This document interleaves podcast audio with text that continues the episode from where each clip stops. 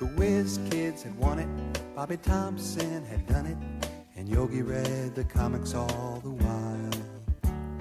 Rock and roll was being born, marijuana we would scorn. So down on the corner, the national pastime went on trial. We're talking baseball, Kluszewski, Campanella, talking baseball. The man and Bobby Feller, the scooter, the barber, and the Newk. They knew 'em all from Boston to Dubuque, especially Willie, Mickey, and the Duke. All right, everybody, welcome on back to Baseball History 101. As always, I am Patrick DeVault, and with me is my esteemed colleague Matthew Carter. Hello. On today's episode, we are going to talk about um, the newest Hall of Fame class, which will be inducted in 2022. But we want to start off with a brief history of the Hall of Fame before we get into the um, the uh, seven guys that are getting in.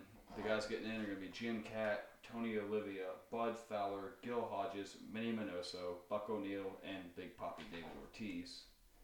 And a lot of you have probably never even heard of a lot of these guys because they were all born in the 20s and 30s. With the exception of Bud, uh, Bud Fowler and Yeah, he's a little bit later. He was Yeah. in the 1800s. Earlier. He's Earlier, yeah. 1800s. Um, so we'll start with a, a brief history of the Hall of Fame, which this might be an episode later on, but it was established in more in depth. But it was established in 1939 by a guy named Stephen Carlton Clark, and he was the heir to the Singer sewing machine fortune. And if you're like me, um, my mom owns a Singer sewing machine. I'm sure your mom also might, Matt. You know, it's one of those things that middle-aged white lady, the sewing machine brand is Singer. Yep, If you own one, I believe we um, and his, his goal was to bring the tourists to a city hurt by the Great Depression, which hurt the tourist trade, and um, and prohibition, which devastated the local hops industry. That makes sense. That's why um, Ommegang. Yep. In That's, that's the brewery I carry. I, for those of y'all that don't know, I uh, I work for a beer distributor. That's the brewery we carry out of Cooperstown. Mhm. That makes sense that they're there. Um, but um, he, he constructed the Hall of Fame's building, and it was dedicated on June twelfth of nineteen thirty nine. Um, and his granddaughter, Jane Forbes Clark, who Matthew probably has met, Oh yes. is the current chairman of the board of directors. Um, and the erroneous claim that Civil War hero Abner Doubleday invented baseball in Cooperstown, Cooperstown. Cooperstown, Cooperstown. I can't read. Um, was very instrumental in um, how they marketed the hall because baseball was invented here. The Hall of Fame should be here. And um, in '94, they um, built an expanded library and research facility, which I'm sure you're also very familiar with, Matthew. Yep. Um, a guy named Dale Petroskey became the organization's president in 1999. And in 2002, he launched um, Baseball is America, a traveling exhibit that toured 10 American museums over six years. There's they also, also sponsor educational programming and there's also a book that they did called Baseball is America, which is published by National Geographic, and I own it. Which is about the um, exhibit. I'm sorry to interrupt, but yeah. um, they sponsor educational programming on the internet, which Matthew's a part of. Yep. With his uh, shortstop articles, and he um, just dropped a good one today, and go back and look at all of them. Yep. Um, and I remember being a kid, the tournament you wanted to go play in and travel ball was the Cooperstown uh, Dreams Park tournament. Yep. You got to go to the Hall of Fame. You got your own jerseys from Cooperstown, and you got a ring if you want it. Yeah, and th- those tournaments, like they were going on like every week. Like, you know, my first week there, they had a team from Hoover and a team from Vestavia up there. I'm like, well, you gotta be kidding me, man. Or at least one Birmingham area team that had Hoover and Vestavia kids on it. But I was like, wow. That's the one tournament playing travel ball I never got the chance to um, actually go participate in. yeah. What were we doing, man? Well, what, what were the hall? I, I wasn't on a travel ball team, but like, what were the travel ball people doing? Like playing other tournaments, I guess. They're like, we don't need to go to Cooperstown. Well, you got you got to think about it. like there was a team I played on where just the jerseys and uniforms and stuff were a few hundred bucks because we had four different ones because you're going and playing four or five day tournaments. Yeah. And we played pretty much everywhere over the southeast, but Yeah. I, I was never on a team after that one, but I know a lot of friends. I got a couple friends that have won tournaments up there. Yeah, one of my in- one of my fellow interns also played in that tournament when he was a kid. So, so that was cool. Yeah. Um, and I, I guess that's a brief history of the Starling Hall of Fame, and uh, y'all can figure out the rest of it. Well, what about the voting? Let's talk about like you know voting, because that's that's people are gonna wonder what how do these people get in the Hall of Fame? Well, currently it's the Baseball Writers Association of America, Yep. which I have a problem with because a lot of these old head baseball writers are very hung up on, oh, nobody should be inducted unanimously, or oh, you people think you did steroids even though you never failed a test. But currently it's the baseball writers. Um, how did that start off, Matthew? How did it start Was it off? always baseball writers? I think it was always baseball writers ever since 1936, the first Dutch in class.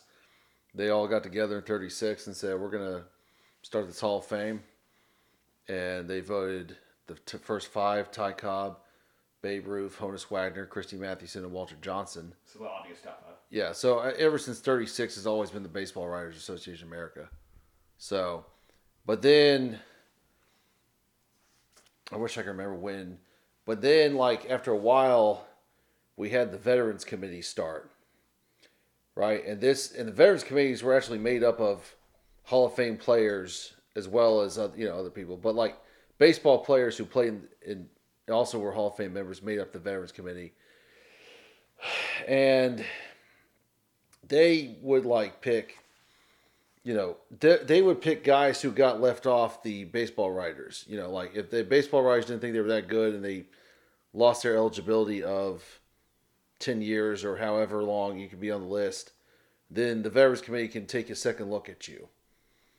Now in the 60s and 70s the veterans committee caught some heat for this because it was led by frankie frisch and bill terry two Hall of Famers who were great players and, you know, maybe not first ballot guys, but like, you know, still on the the list. They, they made it before their 10 years was up. They got in like year six, seven kind of guys. Yeah.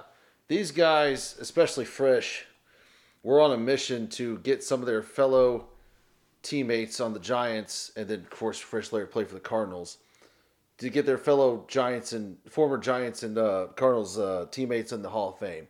So they got some guys in there that, least Frisch's argument was their defense was good. So they got guys like, uh, you know, Chick Hafey or Jesse Haines and Dave Bancroft and guys like that who were good players and they won championships for the Giants and Cardinals, but it, it's very questionable Hall of Fame stats compared to Frisch and Terry.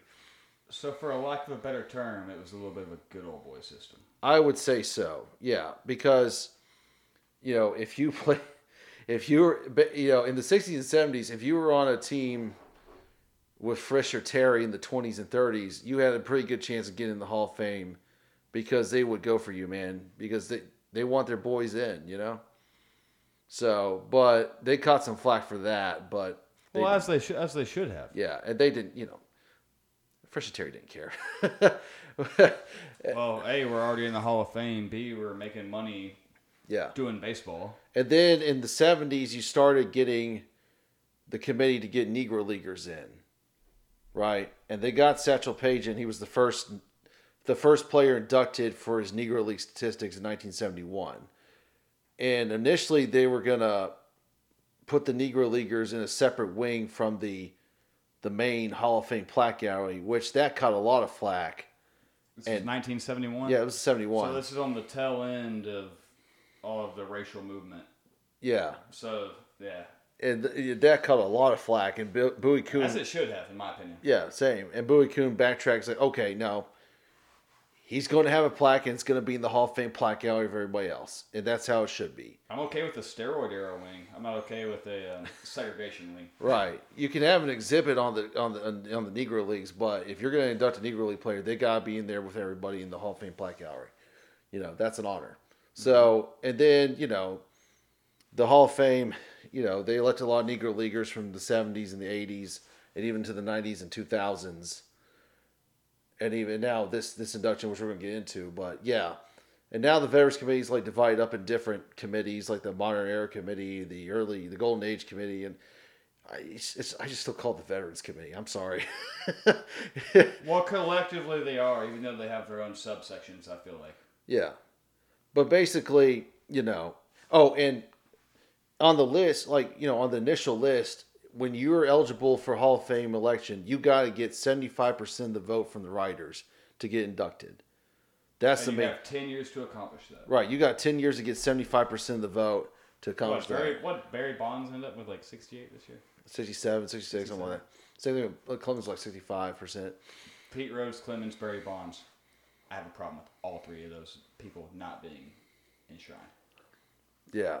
Well, I mean, I mean, I guess Pete Rose kind of did it to himself. Yeah. As did the other two, but But yeah, uh, and um, what was I gonna say? Shoot, I don't know.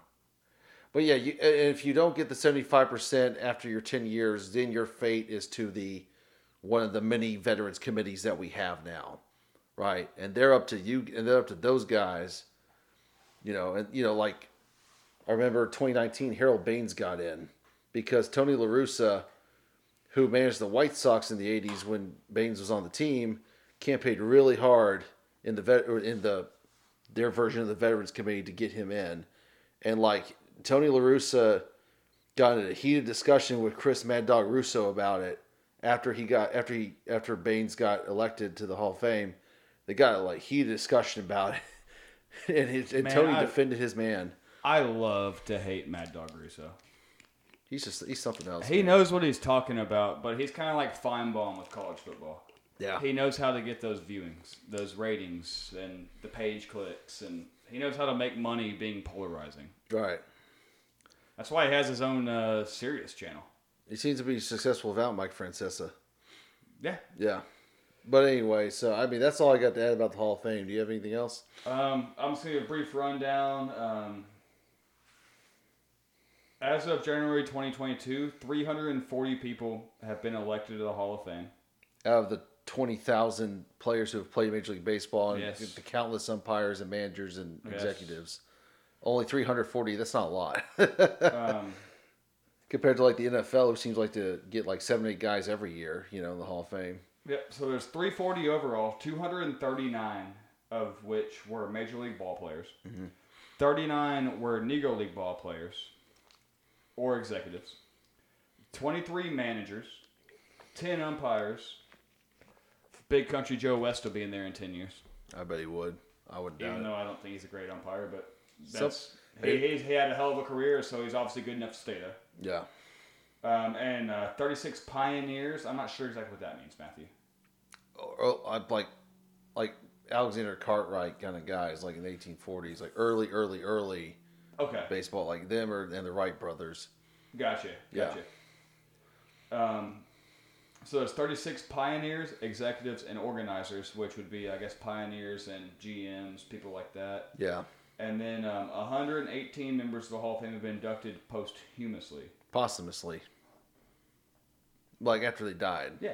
Yeah, I mean, i- i- We pronounce that word different. Sometimes tomato, it- tomato. sometimes they can't help that. Like the Roberto Clemente case, where you know he died in a plane Right. crash, and they just they waived the rules for him. They let him in like that, that year. And of the 39 Negro League members, um, 31 of them were posthumously allowed in because I guess at the time when that was a thing compared to when it was socially a norm. Well, that in 2006, like they inducted 17 Negro League players and executives, and none of them were alive. So you know, part of that 31 of the 39 is from 2006. So what can you do? You know. Um, we could almost make an episode on this next fact I'm about to say. How many woman members are there out of the Baseball Hall of Fame? Just one, Effa Manley. Yep. We talked about her in the last episode. Yeah, very Briefly, briefly. yeah. Um, yeah, she's She's the executive of the New York Newark Eagles in the uh, Negro Leagues with her husband Abe, and Yep, she's the only woman in the Baseball Hall of Fame. yep. So I think that kind of covers a brief history of the Baseball Hall of Fame. That might be an episode on its own. We can dive deep into that, and Matthew is more the guy to talk about that than I am. Yeah, we could do that. Since he As, spent time there. we could do that as well as make an episode about my time at the hall. But you know, again, Oh, we this can do a combination episode of that. yeah, we could do like combination. I don't know if it's gonna be that may get two hours, but if anyone wants to do two hours about me in the Hall of Fame, that's fine. But anyway, Um, but for today, we're going to talk about the um, class of 2022, which will be inducted um, this com- coming up later this year. Um, Jim Kaat, Tony Oliva, Bud Fowler, Gil Hodges, Minnie Minoso, Buck O'Neil, and Big Papi David Ortiz, which is the one most of y'all are going to be most familiar with. for sure. And I guess we decided we're going to do it in chronological order based on their date of birth. And the first guy on that order would be a man named, by the name of Bud Fowler. Do I start it off, Matthew? Yes. So Bud Fowler was born in 1858 in Fort Plains, New York. And the thing is, his real name was not Bud Fowler. It was, he was, uh, I want to say it's G. Let me hold on, me double check. It was John W. Jackson Jr. His dad was uh, John W. Jackson Sr. So now you think, where in the world did he get the name Bud Fowler? Well, you have to understand, even in those days and even into the 20th century, players changed their real name for various reasons. Most of the time, they would change it for they want to keep their college eligibility, so they played under a pseudonym, you know, an assumed name, you know, to try to keep their And that college. seems to kind of be a thing, especially the Latin guys. Yeah, like Latin guys for sure. Like, uh, oh, there was that. Like Pujols might be older than he really is. Yeah, or like Fausto Carmona, he was somebody else, or maybe, or maybe that was his real name. It was some for the Indians like a few years back. Or Julio Franco. Nobody even knew how old he was. You know, like Yeah, or Satchel he was, he was 48 playing pro ball. I think he's still playing ball, if I'm not mistaken. But- Well, he's not in, in not in the majors, you know. no, no, but I think he's still playing like semi-pro. yeah. So yeah, he was John W. Jackson. Yeah, and he got his debut with the uh, team called the Page Fence Giants um, in Adrian, Michigan. Yep. Um, sponsored by the uh, Page Woven Wire Fence Company. I guess they made uh, cow fence, you know, and Yeah, that was one of the first well-known all black teams, the all black baseball teams, you know, for sure. And the Lansing Lugnuts this year, I saw, I think yesterday, a couple days ago, Lansing Lugnuts minor league single A team in whatever the league is now. They're gonna wear like retro Patriots Giants uniforms for a game. it's awesome. So that's cool. Yeah. But um so out of all so Bud Fowler of all the Hall of Famers, Bud Fowler actually lived in Cooperstown, New York for a time. Like after he was born, the year, like he was a year old, his family moved to Cooperstown from Fort Plains, New York. And um that's where he learned how to play the game. And um Here's something wild about him. He was born in 1858, mm-hmm. and he made his debut in 1895. So he was like he was in his late 30s. late 30s, early 40s before he made it there, Yeah. and that's not that's not the norm now. And he only played for three years. Right. It's just, but he played for like different teams. So like, okay, he played amateur ball for a few years, but his first year of prominence in the game was in 1878, age 20. And now I'm getting this off the society is is bio on, on SABR's website. Uh, by this time, Jackson was calling himself Fowler, like you know he was referring to himself as Fowler, and would be known as such throughout his entire baseball career. The reason for the name change is unclear. The main motives why a ball player played under a assumed name are to avoid trouble with his parents, to shorten a long name, which Jackson's not, you know, Jackson's not really a long name, to avoid conflict of college eligibility, to skirt the reserve clause, which in 1878 there wasn't. I don't think there was a reserve clause. Wait, actually there was a reserve clause in 1878. I just forgot about that. Hell, But- he might have just been hiding from taxes. it could be that too, or to avoid repercussions for past misdeeds inside baseball or out.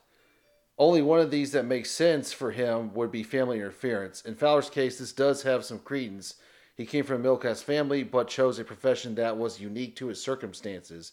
There were no professional black ball players when he entered the business. His, his devotion to the game and belief in making a career out of it surely must have conflicted with the notions his parents had had of his potential in the sport.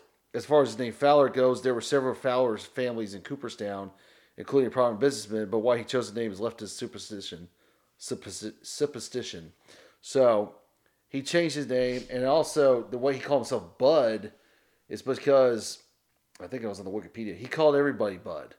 He was kind of like um, Bobo Newsom. Like It's he, like me at work, man. I can't remember your name. What's up, bud? What's up, pal? yeah, yeah, it's like See you tomorrow, buddy. yeah, Brother.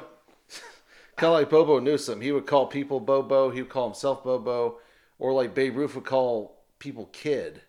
You know, if he couldn't remember, saying "Hiya, kid." You know, that's just something he called himself. He just called everybody. He's like, "Hey, bud, how's it going, bud?"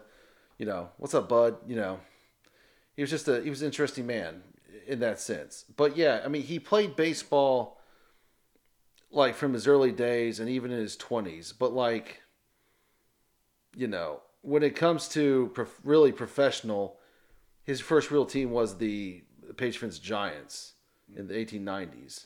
He uh, in 1895 was May's debut, but he had played before that in an all-white professional league, or on an all-white professional team um, out of Newcastle, Pennsylvania, when he was 14. Mhm. And he played for another team uh, for one game in '87 when he was 19, and then in 1978 he pitched one game for the Picked Nine, who defeated the Boston Red Sox, who were the champions of the uh, NL in 1877 and he, he pitched a little bit for uh, the Chelsea team, and then finished at Cedar Worcester Club. So he just bounced around. You need me to throw a game? I got you a game, kind of deal. Is what it, Yeah. it, it reads as. I mean, it's just similar later on to various Negro leaguers who, unless you were Buck Leonard, who played for the Homestead Grays throughout his whole career, you played for a lot of teams. Like the the, the contracts were fluid back then.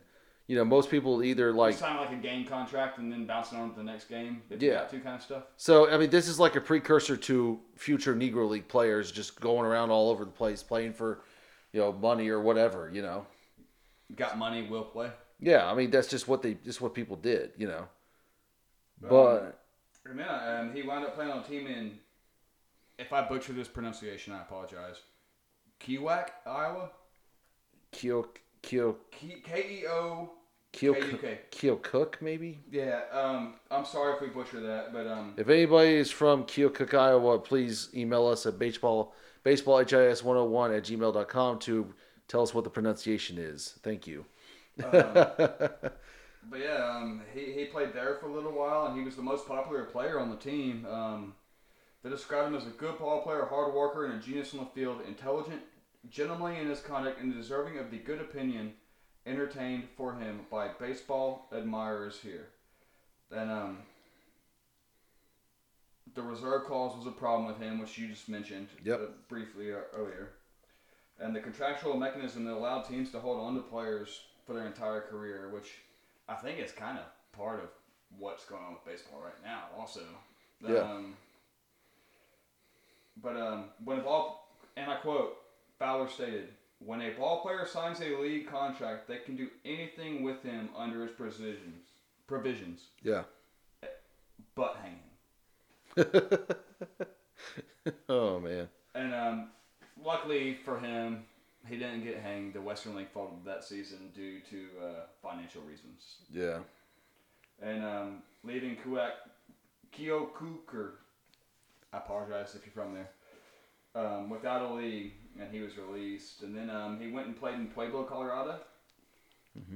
In '86, he played in Kansas, and they won the pennant behind his 309 average, and he led the league in triples. Yep. 87, he moved to Binghamton, New York, back closer to home, and he played on a team there. But then racial tensions, and uh, his teammates refused to continue playing with him. That's that's awful. I'm willing to bet they had a um, African American man showing them up, and they didn't like it. That's probably it. That time period, that time period in America. I mean, that's why they got rid of Moses Fleetwood Walker in the majors. So And the next year he went to Terre Haute, Indiana, and he played um, in '88. Remember, he in 1890. He took, I guess he missed a year in 1890. He was played for three different teams as the uh, Illinois Iowa League franchise relocated twice from Sterling to Galesburg to Burlington. In 1892, he played for Kearney, Nebraska, in the Nebraska State League. So he was bouncing around in all these minor leagues. yeah. Fun fact: my UNA's baseball coach is from Nebraska, or at least he got his degree at Nebraska Kearney. So that's Who's their coach now? Mike Keehn, K E E H N. That's right. Yeah, he's still there. Um, hopefully they have a good season. But anyway, he's been there for a minute, hasn't Yeah, he's been there since the year before I started UNA, 2009, like the 2009 season. And he's been he was the uh, uh, assistant coach there for many years under Mike Lane, and then Mike Lane retired, and then King got the job. So I can't remember if I threw that one hitter against Lane or King, but I threw a one hitter against UNA, and that's my best day ever. nice.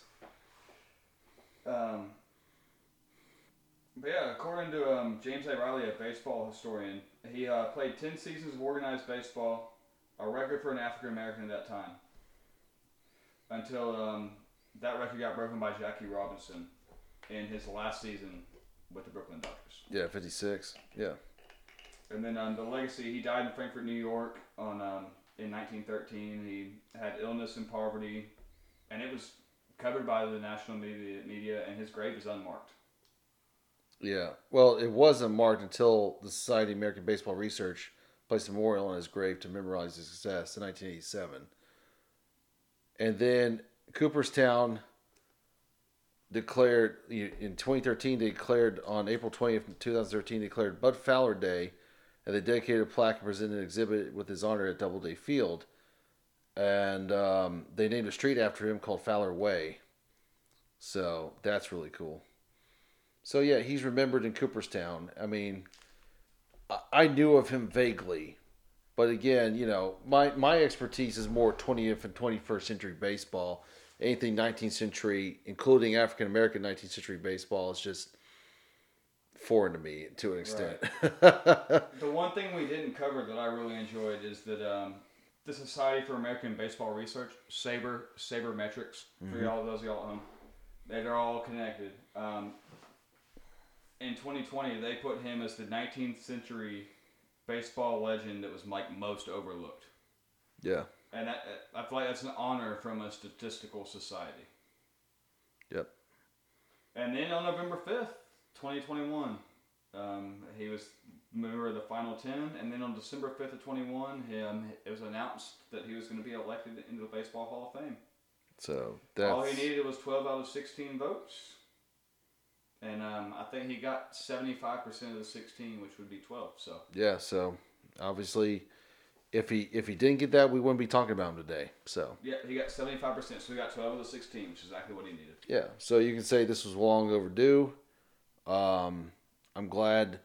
I was you know I was afraid that after 2006, the Hall of Fame wouldn't consider any more Negro League or pre-Negro League players, but um, yeah, they got John, they got uh, Bud Fowler in, and now I believe we get to talk about our next. Uh, unless you have anything else to add about Bud Fowler. Good on that. We're moving on to uh, Mr. Buck O'Neil. Oh yes, Another posthumous Hall of Fame inductee. Um, he was Oh. born in 1911. He was a first baseman and manager in the Negro American League, Mm-hmm. mostly with the Monarchs, which most of y'all are going to recognize the Monarchs name. Um, after his playing days, he was a scout and became the first African American coach in Major League Baseball. And um, he became a very well known speaker, motivational speaker, um, did interviews about his time in ball and things like that. Um, he was a big part of establishing the Negro League Baseball Museum in KC. yep, And um, and he was he got into the Hall of Fame as an executive, more for his ownership and stewardship of the game than his actually playing career. He was also a scout. He, he scouted for the Cubs and the Royals after his playing days. Um, Yeah, he's from Florida. yep, Car- Yeah. yep, Carrabelle, Florida, right? Yeah, Yep. and he grew up in Um, Sarasota. He was actually not allowed to attend high school because of his race. Right, They only had four schools for blacks. Yeah, in Flor- in the state of Florida. But yeah, I remember uh, I owned Buck O'Neil's autobiography. I was right on time, which I probably should have brought with me. But and um, he mentions you know they were building Sarasota High School in the twenties, or at least you know when he was a kid. And Buck O'Neil was really excited. He's like, "Oh man, I get to go to Sarasota High School." And then his grandmother said, "Sit down. You're not going to go to That's Sarasota not how High this School." works because it's 19, early 1900s. Right, so- late 1800s. Jim Crow was early around. 1900s. Jim Crow's alive and well. Yeah, But uh, it worked out for him because he got to move to Jacksonville with some relatives and went to college where he finished his degree and got to take some college courses. at And, Edward Waters College, yeah. Yep, exactly. But uh, but uh, as a as a as a positive side uh, positive ending, In 1995, he received an honorary high school diploma from Sarasota High School.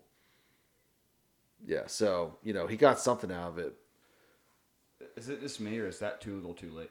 I would say it's too little, too late, but he was alive in '95, so right. he was so there. At least he was there to get it. Right. You know, this is not like the induction where he's not alive. But uh You know what I'm saying? Like, hey, we're assholes. Here you go. We screwed up. right.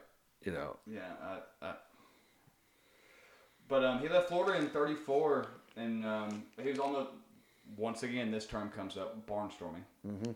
He was on a bunch of barnstorming tours, just touring the country playing ball. The Zulu Cannibal Giants was one of those teams. Yep. Um, and then after a few years of that, he signed with the Memphis Red Sox. Yep. Their first year in the um, newly formed Negro American League. Yep. And then he got sold to the KC Monarchs the following year, which I think is probably one of the two or three premier teams you think of when you think of the Negro Leagues. Yeah, I mean that's Devin Homestead Grays. They always get brought up. The Grays, the Monarchs. Um, Maybe the Pittsburgh Crawfords, Uh, Birmingham Black Barons, I like the Atlanta Black Crackers. the Atlanta Black Crackers. Yeah. Uh, you The know. Black White Guys. It's literally what that name says. yeah, the Black. I love it. Yeah. Montgomery had a team called the Montgomery Gray Sox. You know, and um, There's um, yeah. There's a bunch of them. I think Columbus had a team. Columbus, Georgia, maybe. they probably did. I would have to check. Uh, I Nick- played at Golden Park a few times, and I'm pretty sure they got a plaque about it. I'd, I, I'd have to. At one point, one of Columbus's minor league teams was called the Columbus Confederate Yankees in like 64, 65 because they were a Yankees farm team. But they didn't like that, so they changed. They were like, you know, we're no, we're still Southern, we're so we're the Confederate Yankees.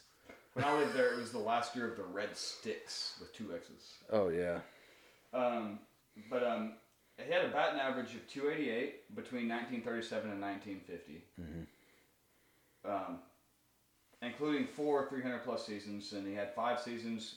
But he also had five seasons where he was sub 260, so getting close to the Mendoza. yeah. He also won the bang. He also won a couple of bang championships.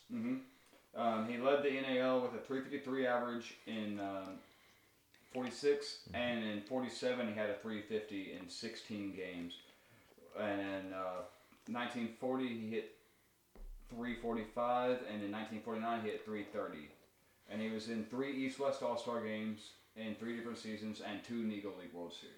Yep. Um, he was interrupted for two years during World War II when he joined the Navy at the end of the 43 season. And um, he served as an enlisted in a naval construction battalion in New Jersey. And then at, after his um, couple years in the service, he went back to um, the Monarchs Yeah. in Kansas City. And was then, their, um, at one point he was after their Frank- manager. oh, yeah, I'm sorry. Yeah. After, after Frank Duncan, that's what I'm getting to right now. yeah, Frank. After Frank Duncan passed away, um, O'Neil was named the manager in 1948 and continued to play first base as, as a regular through 51. And then he dr- went part time afterwards, kind of bringing in a Big Papi. You know, Big Papi only plays first base. only plays first base in a National League park. Otherwise, he's a DH. That's kind of how I feel like. I feel like that's how I'm envisioning him doing this. Yeah. Oh, you need an off day? I'll cover first base for you today. I, can, I can fill in for you. Yeah. Um, he managed the Monarchs for eight seasons. Um, he was there 48 55, and which was kind of the tail end of the Negro Leagues, and they're starting to decline. And um, he won two league titles during his managership, and he shared a title in which no playoff was held. Yeah. Um, but he has two undisputed pennants, 53 and 55, when the league had shrunk to less than six teams. So, you know, it's kind of like my men's league. We've got six or eight teams, so it's kind of like winning that. It's real small, real compact. Right. Because integration's just taking hold on, and people have just lost interest in Negro League baseball. Um, Wikipedia has a really good graph of his batting stats. If y'all would like to go check it out, um, just go to Wikipedia and type in Buck O apostrophe N E I L with one L. Um, and it's got him year by year. You can get the same thing on Baseball Reference, I'm sure. Yeah. But it's one of the few Wikipedia baseball player pages I've ever seen that has stats on it. And um, Buck O'Neil, when Tom Baird sold the Buck, sold the Monarchs in 1955, he resigned as the manager and he uh, started scouting for the Cubs. Um, without him, the Cubs would have never signed Lou Brock to his first professional contract. Um, he's also incorrectly credited with having signed Ernie Banks. Um, Ernie Banks got signed to the Cubs by Cool Papa Bell. Yeah. Which we could make an episode about that guy. Yep. I just episode about that guy's name alone. I just cool read about- Papa. I just finished reading a biography about him last month. So yeah, I wish I had a name like that. Cool Papa. Bell. That's a he's from Mississippi. Yeah. yeah, but um, he was the manager of the barnstorming B team for the Monarchs, and um, he wound up, you know, what getting the Cubs job. No, signing Ernie Banks to the Cubs. Yeah. Yeah. And um, cool. Cool Bell had also played for the Monarchs briefly in 1950 and in 53, but he was also on Army duty. Um, um, O'Neil really gained his national prominence with his um, descriptions in the Negro Leagues as a part of Ken Burns' 1994 PBS documentary on baseball. Oh yeah. Um, Huge part of it. I'm a big fan of that series because my second cousin, as I told you before, um, Bobby Horton out of Birmingham, Mm-hmm. The great band Jovi, as Rick and Bubba call him, he did he did the musical score for that, and um, as well as multiple other Ken Burns documentaries. Like Civil War. Yeah. Yeah, definite Civil War. Yeah. Um, and after that, he became the um, subject of plenty of interviews. He was always on. Um, he was on Late Show with Dave Letterman, Yep. and um, the Late Late Show with Tom Snyder. Oh, yeah. that's a little before my time. Yeah. Tom Snyder. He was old school. And then in 1990, he led the effort to establish the Negro Leagues Baseball Museum in Kansas City and served as honorary board chairman until its death. And in 1996, he became the recipient of an honorary Doctor of Business Administration from the University of Missouri Kansas City.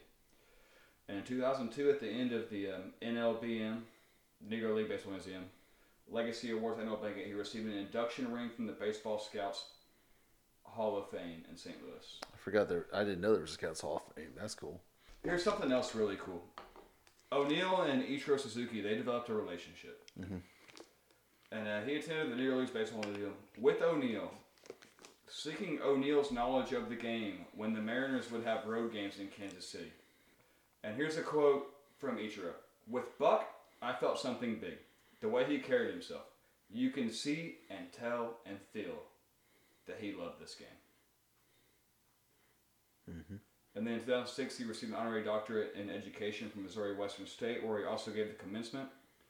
Um, he was on an 18 member Baseball Hall of Fame Veterans Committee from 18, 1981 to 2000 Yep. and played an important role in the induction of six Negro League players from 95 to 2001. During the time, the Hall had a policy of inducting one Negro Leaguer per year. With him being on the Veterans Committee, it seems like he'd already been in. You think it would be, but no. So then we got 2006, where they induct all of the 17 Negro Leaguers, and Buck was left out. He needed 9 to 12. He needed nine to he needed nine He votes. needed, he needed 12 votes. He got 9 Oh, out of the 16. Mm-hmm. and people were furious. Like Keith Olbermann was furious, and Buck's like, "Look, man, don't don't worry about it. But they inducted 17 Negro Leaguers that year. Still, that's impressive, you know." Um, and here's a quote of him on that. God's been good to me. They didn't think Buck was good enough. Wait, who is who said this? Is Buck speaking in third person? God's been good to me. They didn't think Buck was good enough to be in the Hall of Fame. That's why they thought about it, and that's the way it is. So we're gonna, yes, he is. So we're gonna live with that. Now, if I'm a Hall of Famer for you, that's all right with me. Just keep loving old Buck. Don't weep for Buck. Nah, man. Be happy. Be thankful. Yep. And then in July at the induction ceremony, he gave the speech when they were inducting all those people. And you can look it on YouTube. It's a great speech. And they sing a song. And it's great. So, and then shortly after, he passed away from bone marrow cancer. So that was sad. I remember I got back. I remember when he died. I got back from a cruise. We're in Jacksonville, Florida, at the hotel, and I'm reading like Time magazine or whatever in the lobby. And I found out news that Buck O'Neil passed away, and I was heartbroken because I didn't. When he passed away, I was on the cruise, and I had no idea. But uh, I was like, "Damn, Buck O'Neil died." That's I, I, I didn't cry, but it broke my heart, man. I was like, that was really sad after that. But uh, but yeah, but Buck O'Neil's got an award. The Hall of Fame has an award for him, the Lifetime Achievement Award. One more thing I want to say about Buck O'Neil, and that's awesome that they do have that because it seems like he got snubbed at first. Do you know about his time with the Kansas City T-Bones? Yes. I remember. Yes. So you tell. Yeah. At 94 years old, eight months and five days, he played a professional baseball game with the Kansas City T-Bones. Mm-hmm. Surpassing 83-year-old Jim Eriotes, E R I O T E S. That sounds about right. Um, he struck out. He played in the game just a week earlier, but that claim was an error as the Schaumburg Flyers of the Northern League had signed Ted Double Duty Radcliffe to a one-game contract, one-game contract, and allowed him to face one batter when he was 96. While O'Neil was the second oldest pro player, the claim was amended that he would be the oldest person to make a plate appearance. And that was in 99. And then, two, then in 2006, the Kansas City T-Bones retired his number. Oh, That's man. a good way to cap a baseball career. and Stephen Colbert talked about it on the Colbert Report, so that was cool. Back when that show was fun. Right, and now now And that not political. it's just yeah, I mean that's I I don't I we that that's off subject, but I just don't care for Stephen's new show now. No, me neither. And And I'm sure most of the people we get along with have like minds of us for the most part. yeah, it's like if we're Stephen. offending you by not liking Stephen Colbert, I'm not sorry. I mean, it's just not. I mean, it's just not the same. Not Any- my humor. anyway, but yeah, but Buck was just great, man, and you All know, right. Yeah, 100%. Oh man, Um, and now we're going to move on to our next Hall of Famer. A guy born April 4th, 1924, Mr. Gilbert Ray Hodges. yep, He's a first baseman and manager, and he played 18 years, most of it with the Brooklyn slash Los Angeles Dodgers. Mhm. Although he played a little bit of time with the Mets, yeah, um, and then as a manager, he managed the Washington Senators from 63 to 67, and the New York Mets from 68 to 71. Eight-time All-Star, three-time World Series champion, three-time Gold Glove winner. He hit four home runs in one game on August 31st of 1950 Mhm. and he's retired by the Mets, number 14, and he's in the Mets Hall of Fame. And he also got the bare minimum to get in the Hall of Fame in the Golden Days Era Committee at 75%. he got in, Got in. he got in Doesn't in, matter how you got in, but you got in. and he was just a very good. player. He's one of the boys of summer, like that book by Roger Kahn up there with Jackie Robinson and all these guys. Oh, he's widely regarded as the best first baseman in the 50s. Yeah, I mean, you know, if, if hitting as well as defense, the Gil was great. You know, The only player in the 50s that had more home runs or RBIs the entire decade of the 50s was his teammate Duke Snider. yeah, and that's and he got in the Hall of Fame in 1980. So you know, Where, where's the where's the lapse here? Why are we right? You know, Um, and he held the NL record for career home runs by a righty from 60 to 63 um, with 370, oh wow, which is uh, 10th in Major League history. that's yeah, wow, There's a big gap between 370 and 762. 762. Yeah, And, you know, we all know a little bit of that has to do with a little bit of a needle. But most of those names on that top 10 aren't needle guys. right. Hank There's only a Aaron, couple. Ruth. You know, they're not needle. Maybe some greenies here and there, but You know, but I don't think Greeny's a gonna. help you upper never hurt anybody, I guess, as far as seeing a baseball goes. Yeah. Um, yeah, and he held the NL record for grand slams from 57 to 74. It doesn't say how many, but um, he's an eight-time All-Star. He anchored the infield on six-time pennant-winning champion New York Mets. Or Yep. Not New York Mets. That was um, with the Dodgers.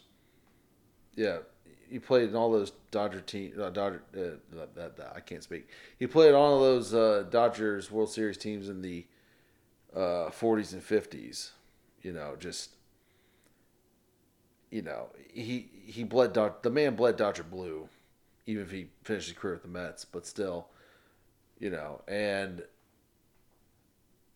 one of my favorite stories when he was the Mets manager they're in the 1969 World Series. I think it's Game Three. It was at Shea Stadium. Our fellow Alabamian Mobile native Cleon Jones is at the bat,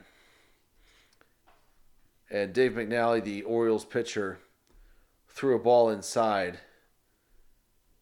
Uh, Jones like ducked, like he got out, like he didn't duck, but like he kind of like backed out of the way, and he felt the ball hit his shoe. And so Cleon said, All right, well, I'm going to go to first base. But the umpire said, No, ball one. Umpire didn't see it hit his shoe.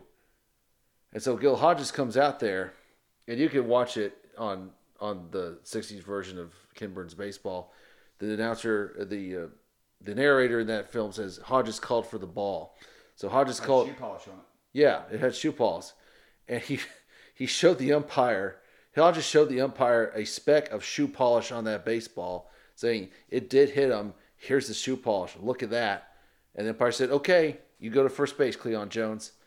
And so he went to first base, and then Earl Weaver came out and argued, said, "What are you doing? I don't agree with this." And we all know Earl Weaver. Earl Weaver liked to argue. Earl. Weaver loved to get to the beer cooler in the clubhouse early. Right. And then the next batter, Donn Clendenon, who we talked about in the the 69 episode, he was with the Mets now. He hits a two run home run, and that helped the Mets win. I believe they won game three. And yeah. So I had an old head baseball coach in college, and he encouraged everybody to uh, shoe polish their shoes, mm-hmm. or at least the parts that weren't fabric. yeah. Because I remember when we were growing up as kids, all the shoes were at least patent leather. Yeah. But he encouraged, and by the time I had to college, they're all fabric. Like we wore New Balances at UM, and they were basically wearing tennis shoes with spikes on the bottom. Yeah. But I had an old head coach that encouraged us all to shoe polish our shoes for that exact situation. Because it could happen. It could absolutely happen. Oh, it's happened to me. I've gotten screwed by it. Yeah. Yeah. Uh, But at the same time, it was like men's league. I want to take my hacks if I'm paying for it. Yeah, and you know the '69 Mets, they get well remembered because nobody thought they were gonna. Nobody thought they were gonna be good because in '62 they were so bad, and then they '69, seven years later, they win the World Series. The Miracle Mets, man, you know, and he managed with Tom Se- Tom Seaver and the young Nolan Ryan and all these guys and you know that play for the Mets, our fellow Alabamians, Cleon Jones and Tommy Agee, you know, Don Tommy Clinton. Agee, I forget that name a lot. Yeah, I think Agee He's got. from Bama, Bama, right? He is. Yeah, he he's. he play football at Bama also? I don't know. A different Agee. That's a different Agee. Tommy Agee. They're probably cousins from Red Bay, Alabama, if I had to guess. Well, how seems to work. They're both from. Well, both Agee and Jones are from Mobile. Okay, They wrote a. Somebody wrote a book about them the next year called "The Mets from Mobile." gotcha. So yeah, I know there uh, was an Agee guy that played football at Bama I. I'm sure they're they're probably related. They're probably second cousins. But yeah, but this. But anyway, but yeah, then. Poor Gil Hodges, he passed away in 1972 of a heart attack in spring training. They were, he was playing golf in Florida and he passed away. And was was he ve- still playing when that happened? No, no, he's retired. Retired? Was he there as like an assistant coach or something? No, he was he was still he was still the manager of the Mets. Okay, gotcha. This is like you know he they didn't fire him after seventy one. Like he was still the manager of the Mets. He was there for spring training, and then he croaked. Uh, and so in twenty nineteen, myself and some of my fellow interns we went to a New York Mets game at at uh, Citi Field. They played the Braves, and they were honoring the sixty nine Mets that year because it was the fiftieth anniversary and Gil Hodges' widow was at the game being honored with all the former players. And this woman is in her 90s. And she's still alive today. Like, she felt like when Gil Hodges was elected back in December, she was still alive. She's, I think she's still alive now, but, you know, it's just, and this woman had like bright, bright red hair and, you know, like typical grandma hair. But, uh, you know, it was just really cool. It's like, oh, wow. So Gil- she's going to give his induction speech for him. Either it could be her or it could be his kids. I'm not 100% Hopefully, sure. all the above. Yeah. Because um, the NASCAR Hall of Fame inductions were this previous two weeks ago, mm-hmm. and um, there was a guy who had passed away in a racing accident that got in, Mm-hmm. and the Hall of Fame rules there says you can't do that. But Dale Earnhardt Jr. was like, "No, you're gonna let his wife give a speech." And Yeah. they wound up conceding to Dale Jr. on it. I mean, that's what they did with Roy Halladay's widow when he when she gave his speech in 2019. I was just asking if it was the, the rules were the same there because I know NASCAR's Hall of Fame is like you have to be living to give your speech. But Right, but it's Dale like- Jr. said this ain't how this is going, and they get, they conceded to him. But No, it's either a family member or in Marvin Miller's case, you know, like uh, closest to kin kind of deal. no, it was uh, Donald Fehr, the guy who replaced Marvin Miller as the head of the MLBPA. He gave Miller's induction speech, but that's another story I'll get into another time. But with Gil Hodges, he out of at least on social media anyway, for years and years, I have seen countless people campaigning for Gil Hodges to get into the Baseball Hall of Fame. And I'm glad that he finally got in because it to shut those people up because it you know, and I'm I try not to get into campaigning for somebody who should be in the Hall of Fame and who should not, because it's just an endless debate, and I it's just not going to make anybody happy. There's The no only one. I'll hang my hat on is Pete Rose. Right, it's just not going to make anybody happy. It just makes people pissed off. It's like talking politics. Right, it's like fans. you know, and you know, you have to understand Brooklyn Dodgers fandom is just all the way out there, you know, and he's part of the glory years with Jackie and Yeah, Pee Wee right before they moved, and they're fondly remembered more compared to the New York Giants. Uh, but it's just like, man, if you're going to be a fan of the Brooklyn Dodgers, you need to be a fan of like their stuff before 1947 as well, because you know, name name me somebody to think about like Zack Wheat or or Dazzy Vance or somebody like that, and, and talk me more about that, and I'll be more interested. But anyway, it's just like finally they shut those people up. I'm ready, man. anyway, so that's all I got to say about Gil Hodges. What do you what do you say? I'm set. Let's talk about our next guy.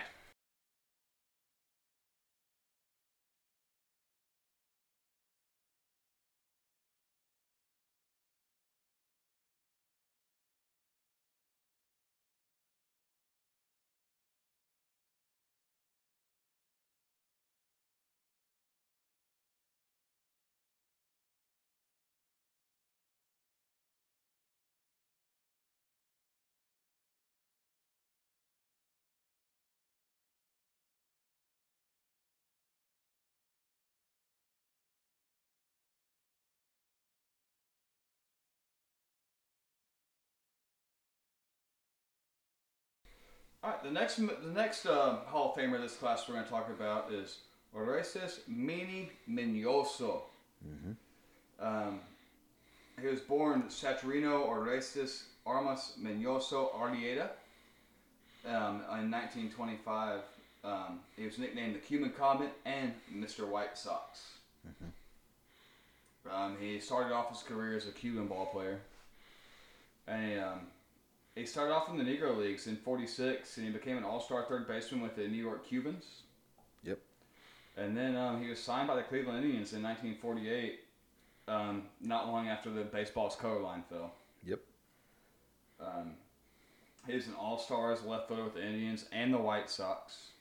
And he's the first Afro Latino in the major leagues and the first black player in White Sox history. As 1951, when he was a rookie, he was one of the first Latin Americans to play in an MLB All Star game.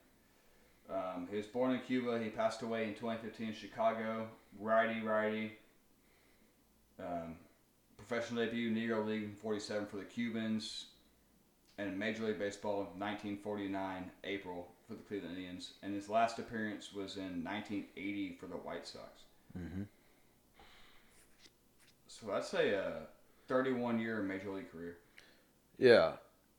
And um, so his bir- 31 years, Matt. That's a long time. yeah, on and off for yeah. But um, so his date, his birth date was listed 1925. However, kind of like Satchel Paige, there's some uh, there are some discrepancies of or differences of uh, when he was actually born. Because if you look on Wikipedia, and of course we all know, according to Wikipedia,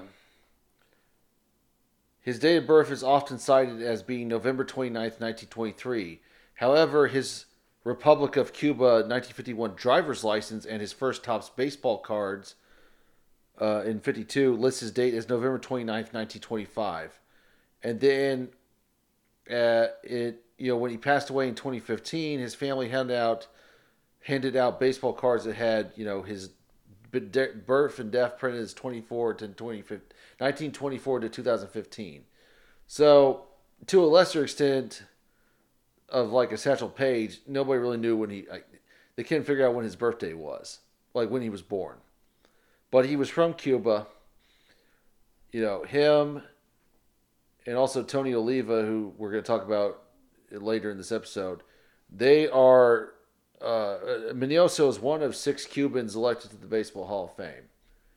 First one was Martin Dihigo in 1977, and then in 2006, in the the mass election of Negro Leaguers. You had um Jose Mendez and Cristobal Torriente. Oh, I forgot. In 2000, you had Tony Perez, who played for the Big Red Machine in the 70s. And now you have Minoso and Oliva. So now we have six Cubans in the Baseball Hall of Fame. So that's cool. I kind of understand uh, acting like you're younger than you are, though, because with foreign documents, you're not necessarily going to be able to prove it, and at the same time, you're going to um, you're going to have more upside if you're younger. Yeah. Yeah, so Yeah, and um, he played in Cuba, and then he got his break in the Negro Leagues with the New York Cubans, who I believe at the time was owned by a guy named Alex Pompez, who, like Mendez and Torriente, was part of the 17 who got elected in 2006. And um, in 19, so in 47, in Minoso's first season there, they won the Negro League World Series over the Cleveland Buckeyes and he was the starting first baseman in the I'm sorry, third baseman in the East, the starting third baseman for the East in the 1947 East West All Star game in, in Chicago, in the Negro League All Star game. And again, he was like that in 1948. So it was very productive in his time in the Negro Leagues, which, you know, scouts, the color barrier's fallen. Scouts are looking for other African Americans or, well, Cuban American, dark, you know, dark skinned Cuban Americans in Minoso's case to you know get to their scouting, and then he signed with the Cleveland Indians during the 1948 season, and he started his minor league career in Dayton, Ohio, for the Dayton Indians. And then he broke in 1949 with the Indians, and uh, his first game was against the St. Louis Browns on April 19th, and he drew a walk as a pinch hitter in the seventh inning of the game when they lost to the St. Louis Browns, which, you know, it's the Browns. the Browns are usually not very good, but now you have to understand the Indians were the defending you're talking football or baseball. baseball. Well, I'm talking both. well, yeah, both. And you have to understand the Indians were the defending World Series champs. They won the World Series the year before. You know. But then he got his first hit in May 4th off Alex Kellner, Alex Kellner of the A's in, in a 4 to 3 win. So he started with the Indians. I feel bad for him because like he came up, you know, after the year after they won the World Series. But uh you know, he, he played few games for the Indians, but then he had um they sent him back down to the minor leagues. They sent him to the San Diego Padres, the Pacific Coast League, for the rest of the 49 season, all 1950. So he spent, you know, the rest of 49-50 with the Padres, the minor league Padres.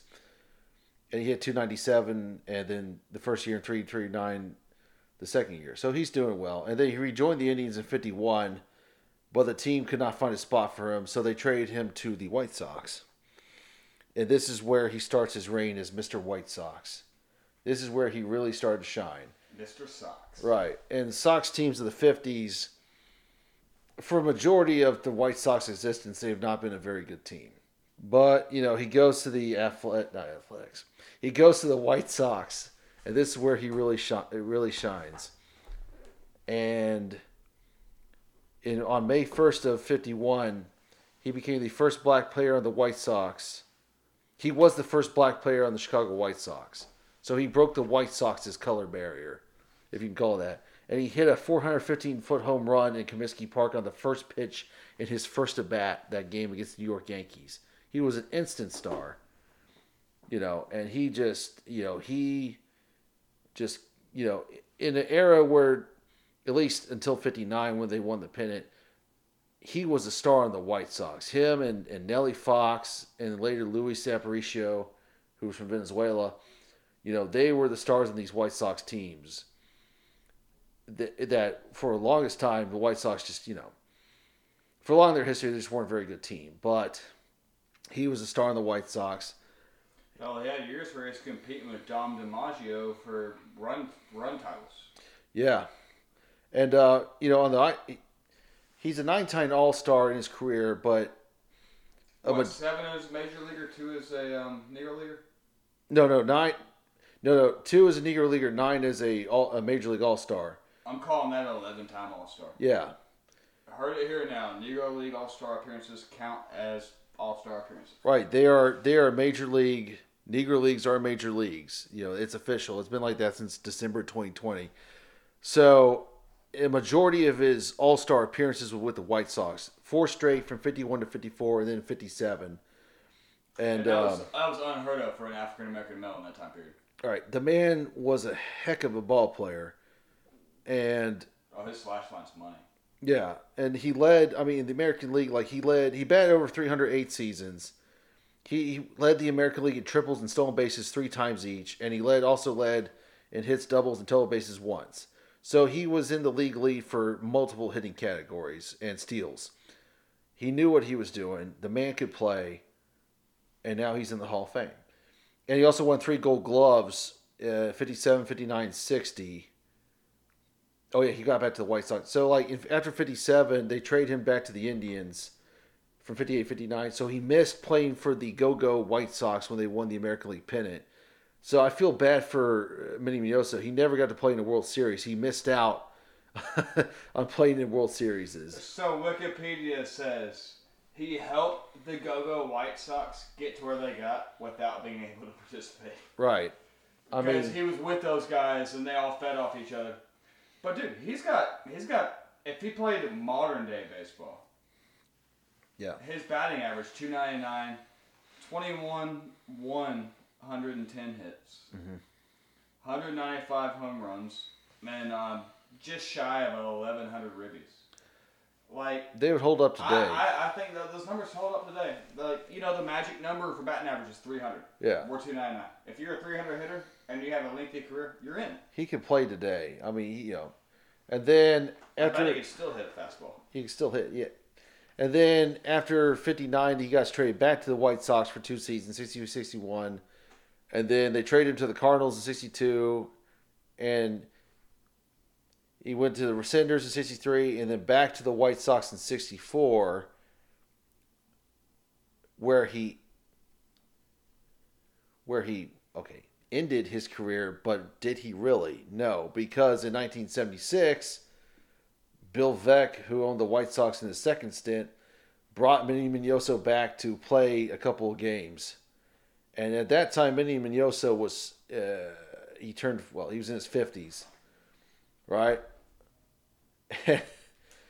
he was called out of time, but he preferred to be a first and third base coach for the White Sox.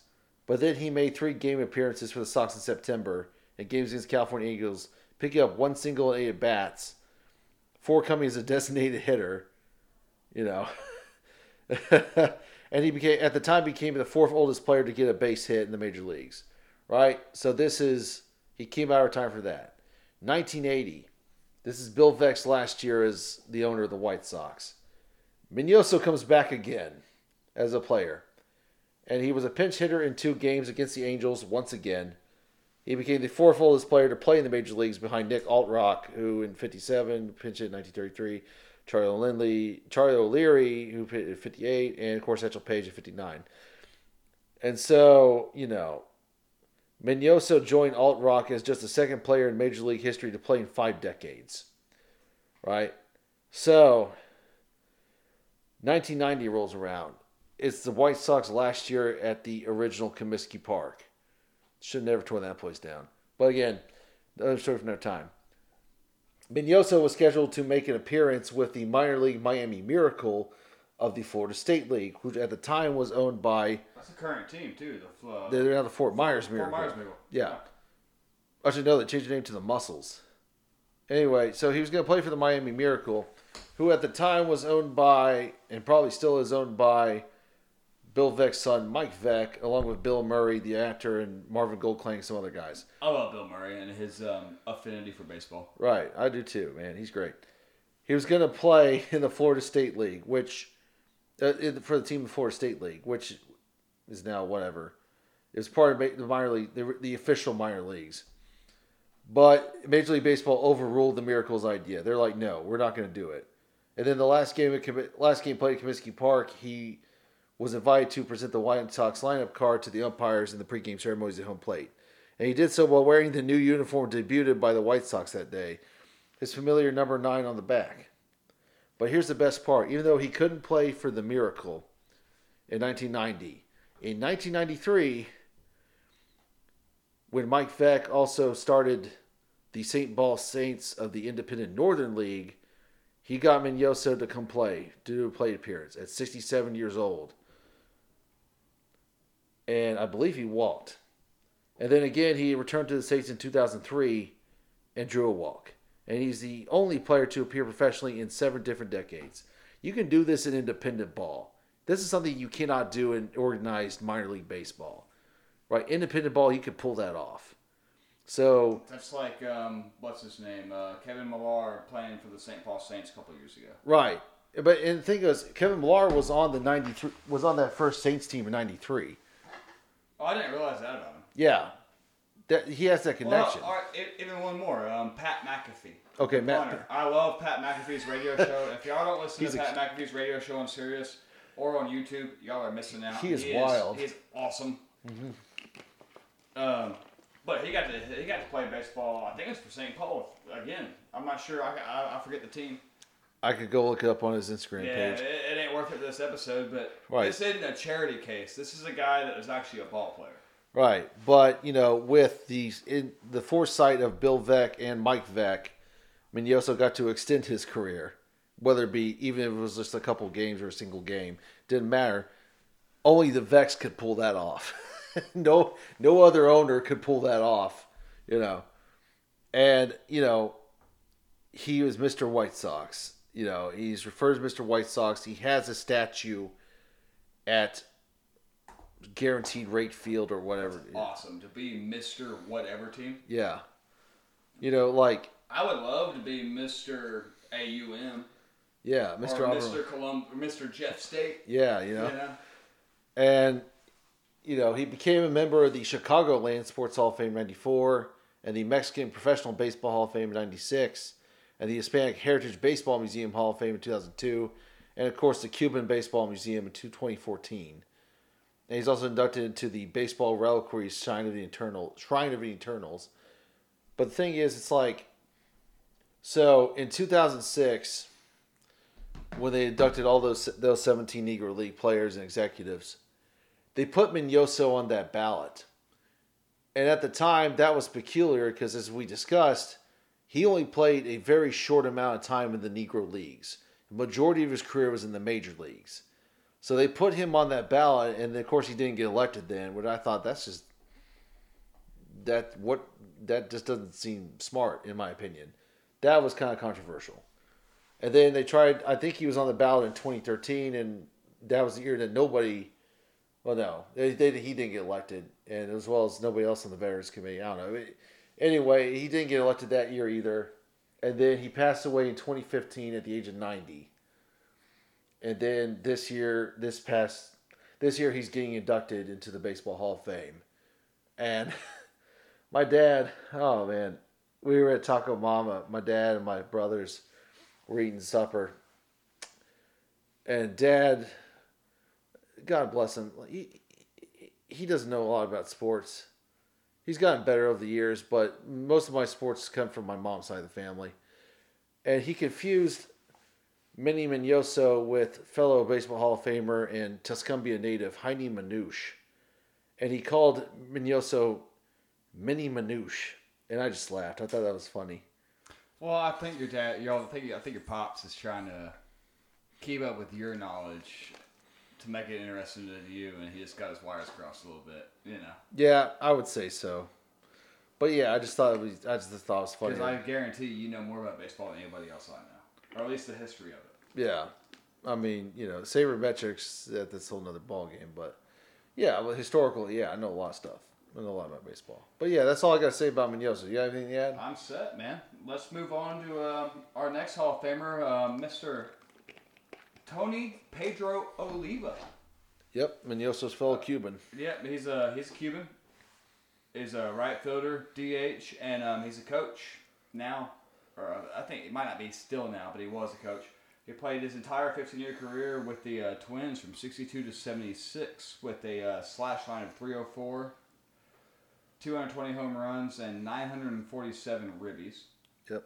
He was the Twins from 62 to 76, eight-time All-Star, two-time World Series champion, AL Rookie of the Year 1964, Gold Glove 1966, three-time AL batting champion 64, 65, 71, and he was retired.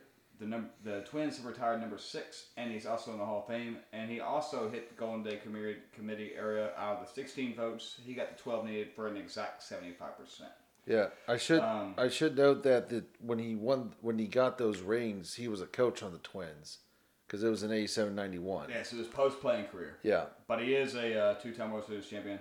And if you look at his Wikipedia, it's got a picture of him in his older age in 2010 as like a, probably like a hitting consultant or something like that. I'm not sure of the full role, Yeah. but he was still on the staff. Um, he moved to the U.S. in '61, and he was a minor leaguer until '64, and in what everybody calls baseball's second dead ball era, right before the steroid era. yeah. Um, he was one of the best games hitter and all star in his eight first eight seasons. Um, the fact he's a 299 hitter, or a 304 hitter, 304 hitter, 304 hitter, 220 home runs. I'd love to see his stolen base numbers. I don't have those right in front of me. But I bet he was a uh, singles, doubles guy and stole some sacks. Yeah. I mean, he got 200 hits every now and then Um, in the season. yeah, he was uh, the Ameri- he, he was the American Li- American League leader in hits five times during his career. The man so could, that, that, that, the man can rate. He's not going to be a power guy. but he's going to hit for average and get on base. Mm-hmm. You know. Uh, so He's he gonna hit doubles and uh, singles and doubles. Occasionally, he might like out a triple kind of cat. well, he didn't steal a lot of bases. He only stole 86 bases in his career. Oh man, so he, he was just a get him over, get him in guy. Right. You know. And he hit 220 home runs, so he had some power in his career. But um, he showed up in 1961 and he appeared in the Twins' final three games, seven hits in his ten at bats, and they'd already filled their minor league rosters and they cut him. And they said it was due to his poor outfield play. And um, he went to Charlotte and trained with a buddy who played for the Twins' uh, A team. The Charlotte Hornets, yeah. Yeah, but he wasn't on the team. But he was working out with his buddy that was on the team. Oh. And um, he impressed a guy named Phil Howser, who was the general manager of Charlotte, and he placed a convol- he placed a call to uh, Minnesota. Uh, so they signed him and um, do a paperwork switch at his arrival in the U.S. Here we go on this birthday thing again. Oh, to reflect the name of his birthday, his younger brother Pedro Jr. Yeah. Yeah, so lied about his age. I mean, you know. But they put him in Class D, which I don't even know what that is these days. Um, in the Appalachian League, played 64 games and led the league with a 410 average and a fielding percentage of 854. So that's the problem there. Yeah, he could hit, but his field, his gloving wasn't good. We call that um, stone hands Yeah. And or, then, or pan hands. and then after you know he, he played uh, he played in the winter ball in Puerto Rico, and then he went back to Charlotte. And in 127 games, he hit 350 with 70, 17 home runs and 93 RBIs. And he was called up to the majors with nine games left, and he debuted on September 9th, 1962, hitting 444 in 12 plate appearances. The man got the man's major clear was with his in hitting, not his fielding. You know, Oh, the man's playing with one of those big red wiffle ball bats while everybody else is playing with the skinny yellow ones. right? The way he hit the ball. Yeah. And, you know, 64 and 65, that was the years. 64, he won American League Rookie of the Year because in 62 and 63, he didn't play enough games to qualify for that, which he could do that. And he, he won, nine, he, re, he received 19 of 20 first place votes. I wonder who. Who who vote? Who else voted for American League MVP or American League Rookie of the Year that year? The same guy that said Tom Seaver shouldn't be named as Hall of Famer. Yeah, That's my problem. We were talking about earlier with the Hall of Fame yeah. and how the baseball rise. You always get that one guy that's a stubborn prick. Yeah. But 64, he led the American League in hitting with 323, making him the first player to ever win Rookie of the Year and a batting title, the American League batting title. And he placed in the AL with hits with 217, doubles 43, extra bases 84, total bases 374, 109 runs scored, and 133 runs created, which I guess is RBIs. I don't know. Um, runs created. It's that's a weird stat. It's like Yeah. We can make our own episode. We need to make an episode on sabermetrics, and we can cover that in there. That's a weird stat that's hard to really dive into. Yeah. And But then, um, his 374 total bases were a rookie record, right. And then he finished fourth in MVP voting, which that's okay. and then he backed it up the next year. 65, he led the league Yeah, again. 321 in 1965. right? And he helped. Uh, he helped lead the Twins to the American League Championship that year, and that team was stacked because, as we've discussed in previous episodes, they had Harmon Killebrew, it had our Huntsville guy Don Mincher, uh, Oliva's fellow Cuban Zoilo Versalles, which we mentioned in the expansion episode. They had uh, the guy we're going to talk about next, Jim Kaat. I believe it's Cott. It could be Cat. It could be Cott. I'm not sure. I was calling him cat. Yeah, it could be Cat. You know.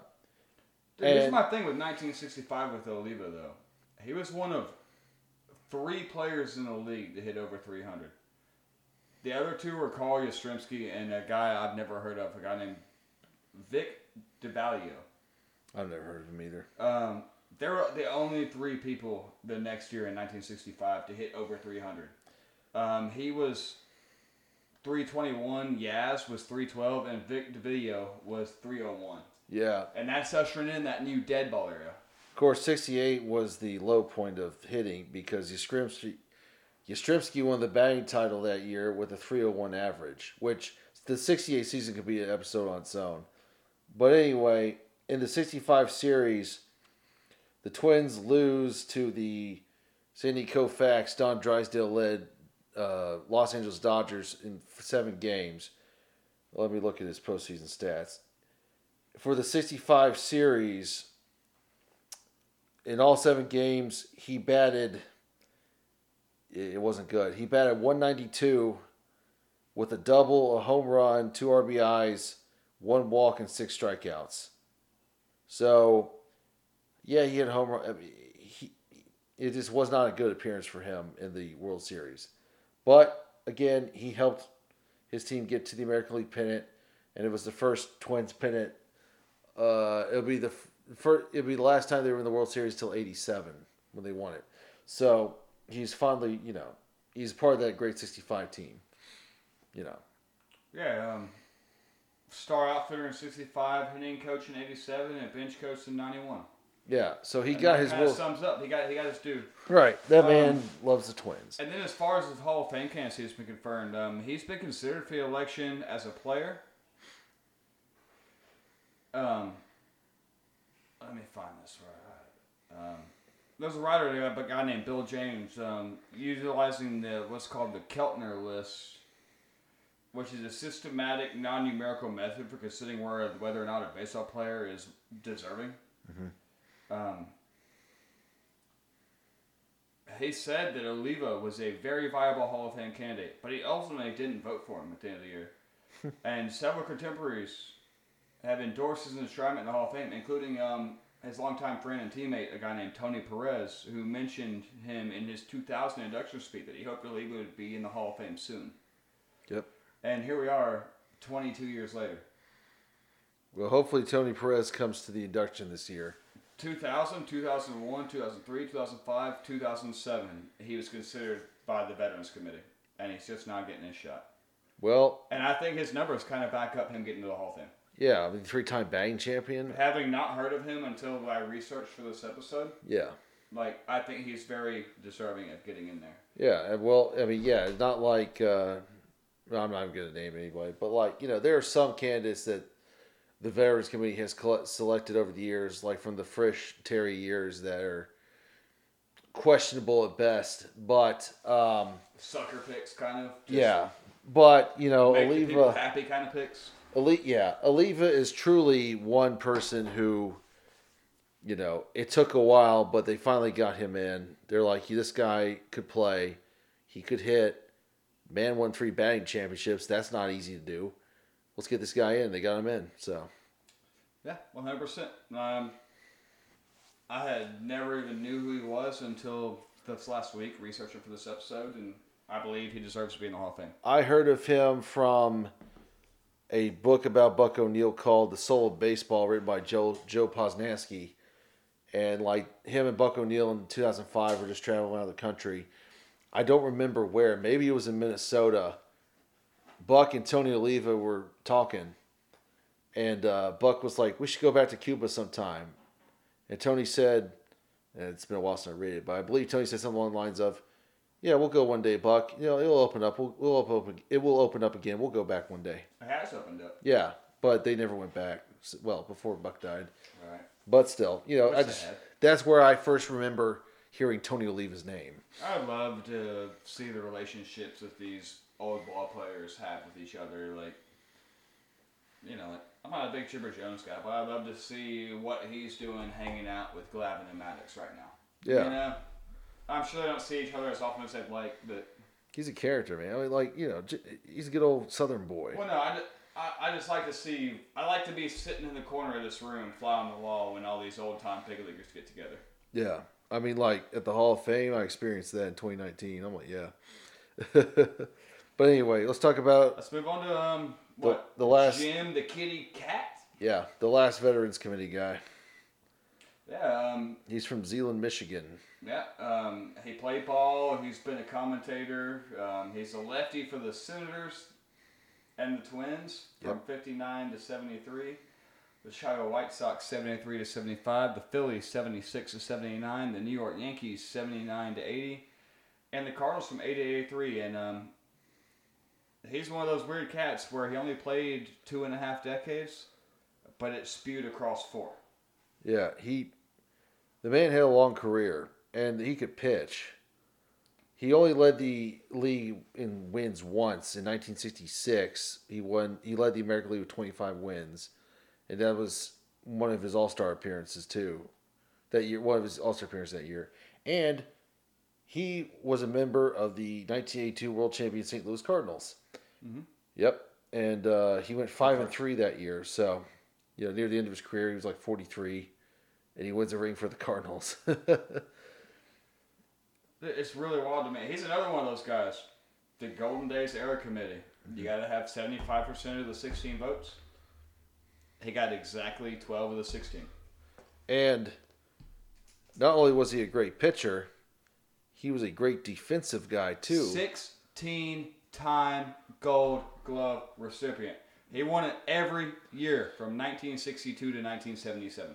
There was a picture of I saw a picture of him recently. Well, that was on social media. He was with the Chicago White Sox at the time, and this is when in the seventies when the White Sox wore red uniform, like red. Red was their color, which was weird. Anyway, and um, it was him with uh, with at the time all of his uh, Gold Glove trophies, and they're like all over the place. And it's on, he's Got on the picture of him on the mound with them all around him. yeah, and that wasn't I've seen that picture. yeah, and I was like, that man could play defense, but No, he won 16 consecutive Gold, Gold Glove Gloves. That's hard to do. Everybody thought them, uh, what was it, Glavine's got all the Gold Glove awards from Atlanta? Yeah, He I won so. one damn near every year. He didn't win 16 straight, brother. Sorry. No, but you know, when I look at Jim Kaat's numbers or Cat, I'm calling him Cat. You Cat. can call him Cot. two, you know, two eighty three wins, two thirty seven losses. That's similar to like Bert Blyleven's numbers, but Bert Blyleven, you know, Bert Blyleven is a guy who, like Jim Cott, had a long career, played for a bunch of teams.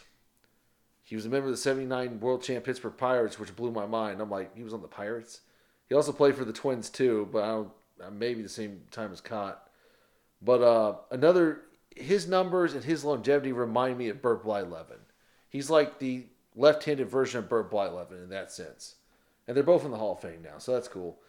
And of course, he was a member of the 65 American League team like Tony Oliva and all the other guys. Let me see. Let me get to his postseason pitching. I love that his debut in '64. they gave up two home runs to Bert Campaneris. That was his. That was his. Uh, that was his debut. Yeah, he gives a, a couple homers to Bert Campaneris. Oh, Burt. He played for the Birmingham Barons in '64. Anyway, so in '65, you know, when he's going up against Koufax and Drysdale, you're you're not going to be successful. He's like one. Well, he started three games in that World Series. he did. He started three games, but he went one and two. One one. He was lucky to win one of them against that against that. Against team. those guys, yeah. Um, his ERA that time was three point seven seven, which is good, not bad, but good. Uh, gave up home run, two walks, struck out six. I mean, he did the best he could against the aforementioned uh, Drysdale and Koufax. And he had a heck of a pitching career. He had a 544 winning percentage, Yeah, 345 ERA. That's, you know, today's standards, that's mediocre. But back then, I feel like the game was a little different. You didn't have people throwing 99 mile an hour fastballs at you with the heck of a cutter. You Yeah. know?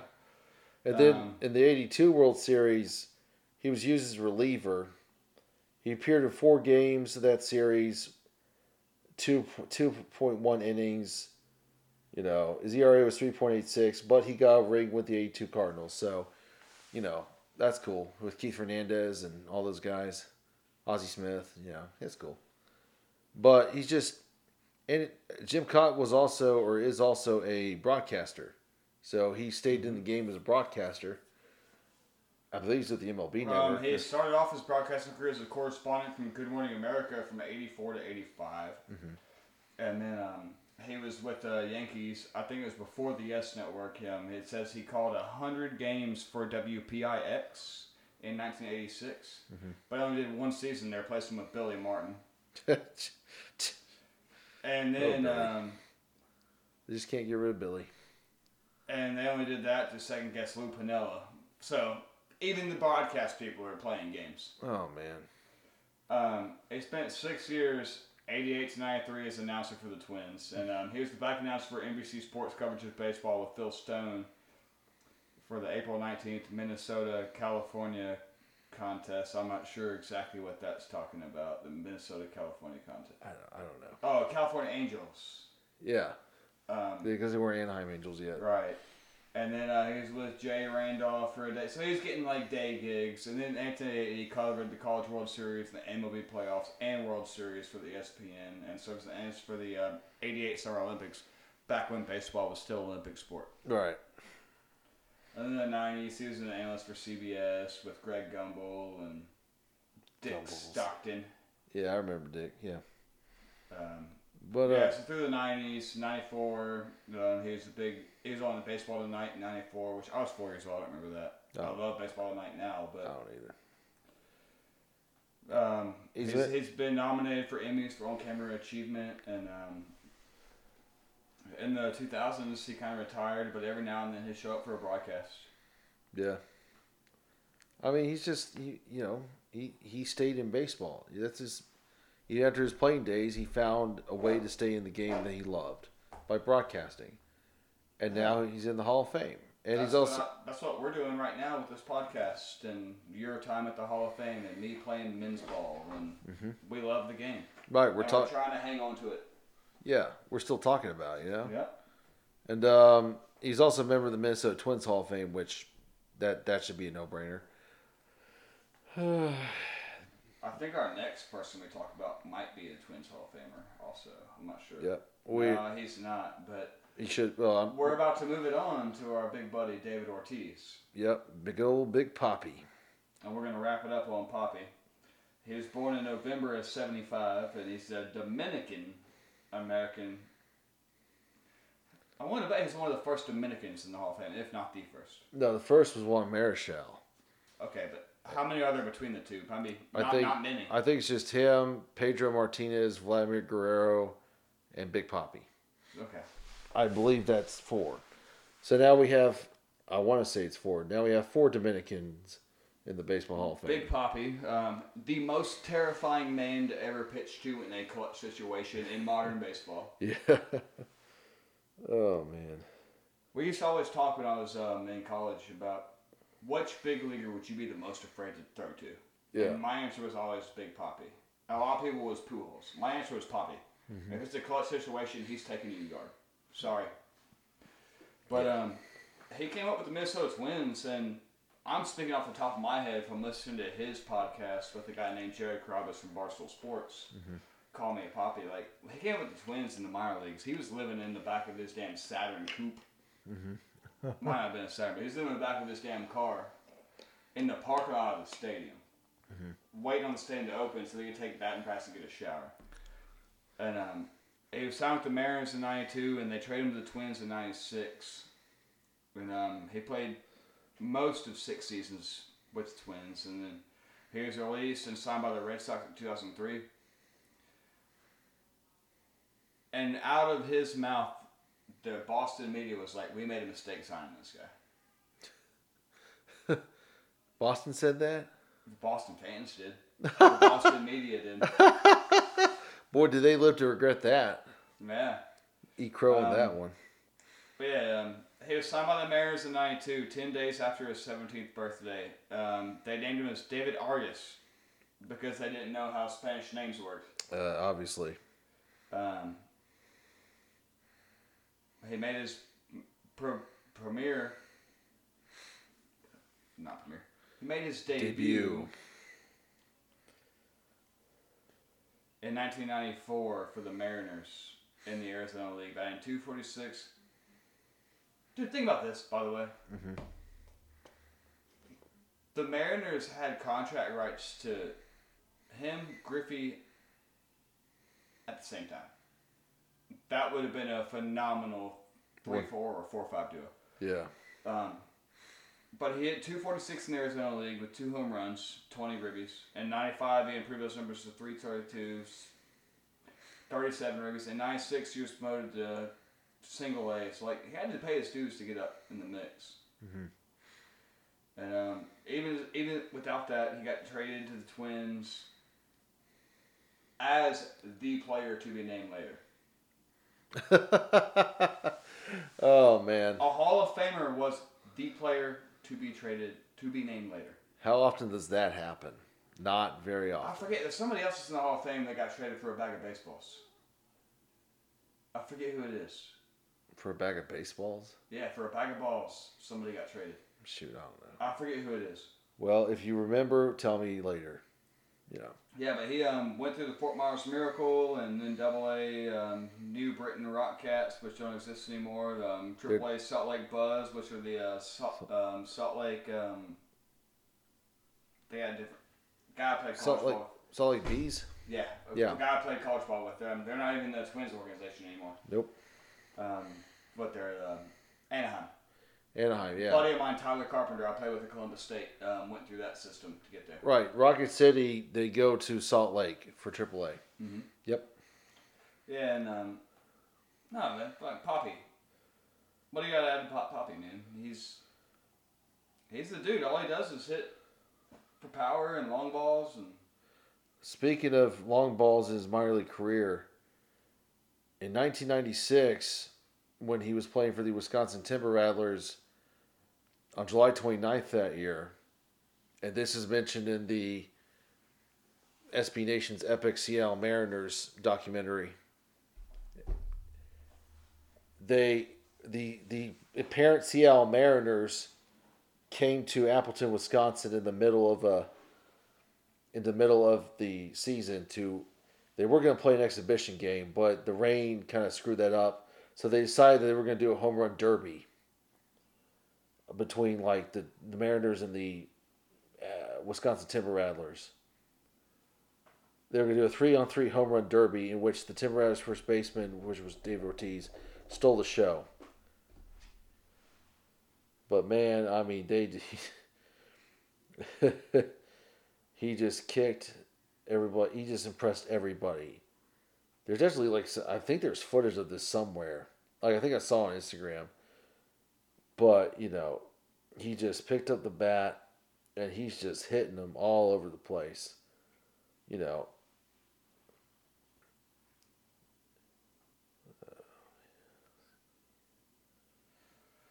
He just uh, he just impressed everybody, and man, you know, after doing that and then letting the Mar- the Mariners letting him go to the Twins organization, you know, that's what I think. In retrospect, the Mariners would say, "Man, we shouldn't have let Big Poppy go." It, would you agree with that, Patrick?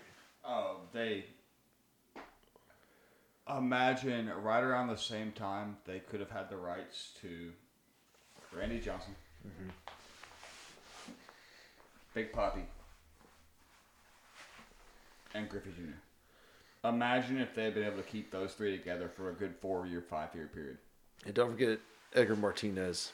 Oh, Edgar Martinez, um, John Olerud at John first Olerud. base with his helmet, man. Yeah. Like, Can you imagine if the Mariners had Ichiro on the tail end of that, possibly. yeah, or A Rod too, but Uh, yeah, man, that that could have been a wagon, bro. yeah. You know, at the time, Mariners thought, well, just trade him. What's it gonna hurt? And well, I would say that's a trade that bought, came back and bit him in the butt. Oh, Oh, one thousand percent. Yeah. But then he ends up with the twins. You know, and he's doing good with the twins. You have anything to add? I mean, let's, I mean, he wound up with the Twins, but the Twins weren't happy with him either. He didn't really come out of his shell until he got to the dang Boston Red Sox. and that's where everything changes. But no, they definitely lost out by allowing him to end up as a Red Sox, um, because he he was he is as much as um, Yastrzemski and people like that are Red Sox. Yeah, he is. He is his face is iconic as the Red Sox. That man is not gonna have to pay for a beer in Boston for the rest of his damn life. you know, Yeah, he. he could drive his car 170 miles an hour down the interstate in Boston, and those like, oh, what's up, Poppy? Yeah, You know, he is a he was a game changer. Just instrumental in breaking the curse of the Bambino in 2004. instrumental. Instrumental, and then doing it again in 2007 and 2013. And Kevin Lamar doesn't get the credit he deserves for 2004, but Poppy was the backbone of that team for what a good 10 year run of competitive baseball. Yeah, just he's great, man. I mean, in, great personality, always smiling, joking. Maybe not as much as Manny Ramirez, who you know Manny's crazy, but just joking, jovial guy. Oh, that's just Manny being Manny. Yeah. That, ain't that what the saying That's goes? Manny being Manny, yeah. Now he did get into some, That's what I was wanting to bring up. You're Why don't about the uh, yeah, steroid. yeah. Why don't you do that? Yeah, So, um, he allegedly, uh, and even Wikipedia and even Baseball Reference both say alleged positive PED test in 2003. Um, in 2000, on, in July of 2009, the New York Times cited a anonymous source that he was among a group of over 100 Major League players on a list compiled by investigators that tested positive for PEDs during a Major League Baseball survey conducted in spring training. And it was agreed by MLB and the MLBPA, which relates a lot to what we're doing right now as far as baseball goes. And um, and this is before testing was a thing. It was kind of trying to get a handle on the steroids, from what I put together of it. And um, yeah, uh, he got he, he tested positive on test, but it was not illegal yet. nope. He has never failed a test while it was outlawed in baseball. There you go. Neither has Barry Bonds Or Roger Clemens. or Roger Clemens. Yeah, And that's where we get into our right. now off the record or off the tape stuff that we me and Matthew discuss. Oh man, and But and uh, that's why I'm kind of surprised. Like if Poppy wasn't so lovable after that, there's no chance he'd been in the Hall of Fame right, it's all about because Clemens and Bonds were on the same thing. yeah, but You look at Barry; it's kind of obvious. Clemens not as much. why would you need? But it's like it's a question. Why would you need steroids if you're a pitcher? If everybody's doing it, I'd be doing it too. Yeah, I mean you're looking for an edge. Everybody's looking for edge. That's if whole. everybody's doing it though, at that point in time, everybody's doing it. Mm-hmm. You're gonna get left behind if you're not doing it. Very true. And Yeah, that's how I view it. That's my personal opinion. For those of you at home, I'm not condoning steroids. But um, yeah. But um, and then sometime after his career, Big Poppy got shot. But yeah, he uh, survived A that. year and a half ago. Yeah, he survived it. Obviously, that was just like wow. I can. That blew my mind when he, that happened. I was like, wow, who who would shoot who would shoot Big Poppy? You know? Somebody in he, he was he was back home when it happened, so it was somebody trying to get money out of him or something. Probably. But no, man, Big Poppy, man. So many iconic moments. Mm-hmm. one of my favorite. But when he got when he got the phone call that he got inducted, Pedro Martinez was there. Oh, they, they set him up for that. Yeah, along with the family, of course. But still, that was awesome. I was like, yeah, Pedro. But you know, he's supporting his fellow Dominican, his fellow Red Sox teammate. You know, can't. Pedro, I love Pedro, man. You know, it's Pedro Arguably top five pitcher to ever throw a baseball. for sure. You know, one of the best. But- Possibly a future episode. You know, now David Ortiz, Big Poppy, he was the. He was the only person on this year's ballot for the baseball writers to be elected. He's only got seventy five percent or above. Everybody else, Clemens, Bonds, Schilling, they didn't get in. Yeah, I don't, I don't, I don't, I don't agree with it.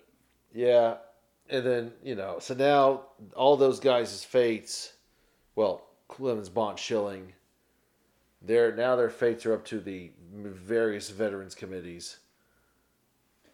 I think they'll all end up getting in at some point. They'll probably get in before Pete Rose does. Oh, Pete Rose will never get in, No, and it's a travesty. yeah, I mean even like Hank Aaron said, like I mentioned this before. Even Hank Aaron said in an interview before he died, he's like, "Oh, the steroids people, the guys who did steroids will get in the hall before Pete Rose does." I mean, like just you know. It's a travesty. Right. And uh, Willie Mays, I feel bad for Willie Mays because Barry Bonds is his godson, and Willie Mays wants him in the Hall of Fame. He said that multiple times, even when the Giants retired Barry Bonds' number in 2018. Willie Mays gave a passionate speech like, "Get this guy in the Hall of Fame," and I'm like, "Yeah," but you know, the baseball writers are just like, "Who cares?" It's gonna take a turnover in people that are our age yeah. to get some of these guys in. Right, because the guys who are older, who have personal vendetta, who, who I'm sure some have personal vendettas against some of these guys, you know, they're not going to get them in. So it has to be like from our generation that will try to get them in. They got you have somebody who has to have an advocate. That's the only way you're getting in the, in the Hall of Fame from the Veterans Committee. If you have an advocate that really pushes your your candidacy, like Tony La Russa did to Harold Baines or uh, Robin Yount and Bud Selig did for Ted Simmons. Did children cover yours? Who's the dickhead that sold his vote to Deadspin? Um, he has a show on ESPN, or he just got, kids got fired by ESPN. Um, it had him and his dad, um, Levitard. Oh, Dan Levitard. Yeah, yeah. Yeah, like crap like that is what like stuff like that. What Yeah. the hell? Yeah, I mean, and Rob, and like he had a heated, well, Levitard had a heated uh, discussion with Rob Manfred a few years ago, like on the Well, I would love to sit Ron Manfred down right here, right now, me and you and him. Oh, he wouldn't do it. he like he cares about some Hicks from Huntsville, Alabama. Well, uh, we ain't Hicks. No. But um, he probably thinks we are because we're from Alabama. yeah, But um, no, he wouldn't do it because he's afraid of being exposed. right. He does. You know, he has. He's just. He's ridiculous, but you know, it's. I liked how uh, Marcus Stroman referred to him as man clown. That was funny. I love it. but hell, man, I had a good time covering this uh, new Hall of Fame class with you. Right. So congratulations to all the inductees this year. We're Well gonna have a man clown episode uh, here about uh, commissioner lockouts and things like that soon. Yeah, there's well- only two or three of them I can think of. 72, 81, 94. So uh, it is topical. That'll probably be the next episode, guys. Um, Yeah, I think that'd be a good one. But um, we appreciate you hanging out with us, um, listening to us talk about all the new Hall of Famers Yeah, maybe you guys learned some. and Poppy. I trust. Yeah, maybe some of you guys learned some info about the older guys that you may not have known. So that's a I plus. I hope y'all learn as much about this as I am. Right, and of course, y'all can you know do your own research and read up about all these players, and of course, there's lots of video of Buck O'Neill talking about the Negro Leagues on YouTube, so you can check that out. But yeah, And um, we'd really appreciate it if you liked, rated, and subscribed us on all of your platforms um, Apple, Spotify, whatever Russell Weichel listens on. He loves to complain at me about not mentioning his platform. I forget what it's called. Overlord, I don't know. O- over Overwatch something. Overbearing? No, I'm just kidding. Well, he's really overbearing. But, um, Uh, um, if you have any any ideas of something you want to talk, reach out to us. BaseballHIS101 at gmail.com. And um, I guess until next time, I'm Patrick. and I'm Matthew Carter.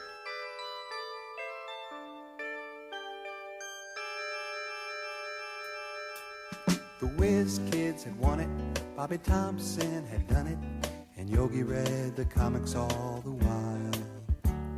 Rock and roll was being born, marijuana we would scorn. So down on the corner, the national pastime went on trial. We're talking baseball, Klazuski, Campanella, talking baseball. The man and Bobby Fella, the scooter, the barber, and the nuke. They knew 'em all from Boston to Dubuque, especially Willie, Mickey, and the Duke. Well, Casey was winning, Hank Aaron was beginning, one Robbie going out, one coming in. Kiner and Midget Goodell, the Thumper and Mel Parnell. And Ike was the only one winning down in Washington. I'm talking baseball. Klazuski Campanella talking baseball. The man and Bobby Fella, the scooter, the barber, and the Duke. They knew 'em all from Boston to Dubuque, especially Willie, Mickey, and the Duke. Now my old friend, the bachelor, well he swore he was the Oklahoma kid. And Cookie played hooky to go and see the Duke. And me, I always loved Willie May. Those were the days.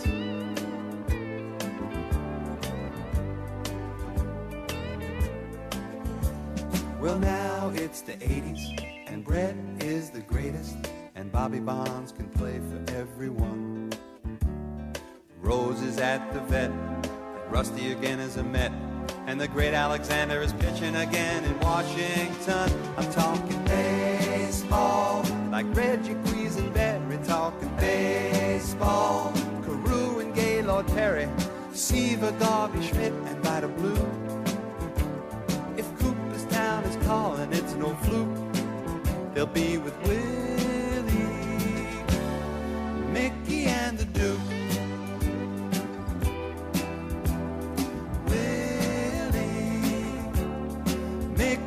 The Duke. Say hey, say hey, say hey. It was Willie, Mickey, and the Duke. Say hey, say hey, say hey. I'm talking Willie.